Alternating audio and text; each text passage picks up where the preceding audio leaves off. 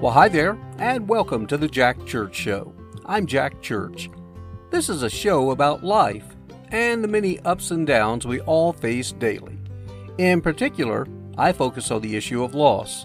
Now, that can be everything from, in my case, the loss of my beautiful wife, or for you, it may have been the loss of a parent, a grandparent, child, spouse, pet, job, you name it. Loss is something we're all guaranteed to experience. But how we face it will help determine our future. For me, I write a daily love letter to my bride of over 30 years, Pam. And I share those letters with you in hopes they provide some comfort, knowing you're not alone on this journey, and in time, we can and will continue moving forward. Here's today's letter. Dear Pam, this could possibly be the most boring letter I've written you in a long, long time. Here's the deal it was raining all day long, which it seems to do a lot of lately around here, so that puts a hold on any outdoor activities, which, as you know, are vital to my mental outlook. I need my sunshine, and we're not getting much of that here. So, I hit the gym to at least get in a few miles on the treadmill along with some bench presses and a few other exercises. I find, like my daily letters to you, I simply can't not work out, even in bad weather. And at least I have a gym on property, which does make things a little bit easier. Of course, despite my best efforts, I still don't have those six pack abs, but for some reason, you still loved me. Of course, you never had any issues and seemed you were born to have a bikini body that lasted a lifetime. Which, of course, this raises the age old question of why in the world did you settle for me? I don't know. I really don't know the answer, but I'm glad you did. I'm betting in heaven, though, some guy with six packs has caught your eye by now. Then again, I guess that kind of stuff doesn't go on there, or, or does it? Again, heaven is a great mystery that we all have to be patient to see. Then again, I seem to recall we will always have perfect bodies in heaven, so I guess I'll finally get that six pack I've been working on for many years. I told you this letter was going to be boring, and now it's completely off the tracks. So you may be asking, how else did I spend my day? Again, when it's raining, not a lot, so you can do, well, if you're a duck, maybe you can find some things to do.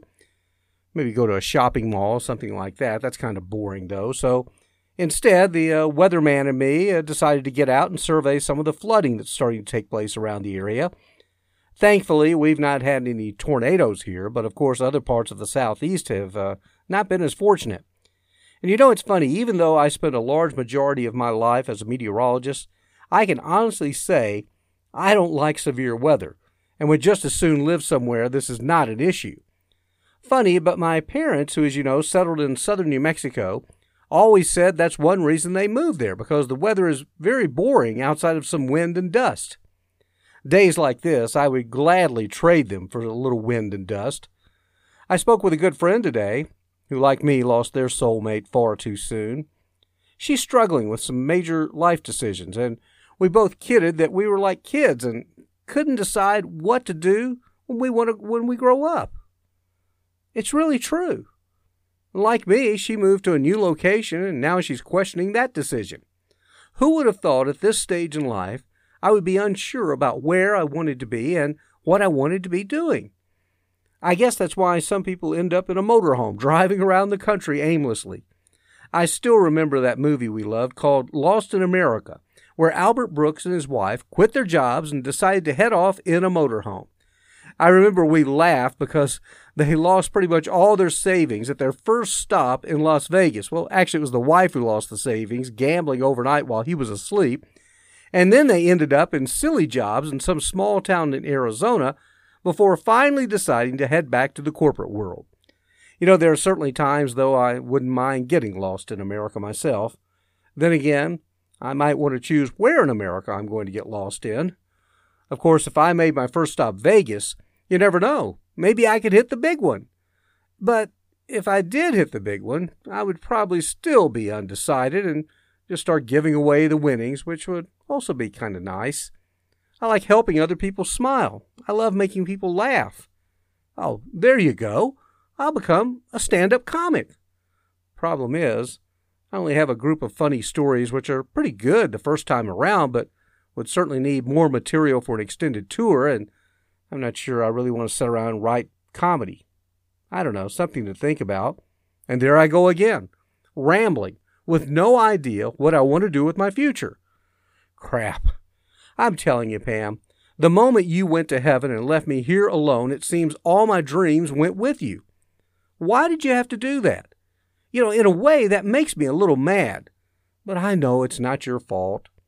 How's that for a rambling letter on a rainy Saturday? Folks listening to this podcast probably tuned out in the first minute and decided this show has no direction today, to which I would say you are correct. After losing your best friend, wife, and lover, there are days you have no idea which way is up. It was one of those days for me today. I miss you, Pam, and I love you forever and always, Jack.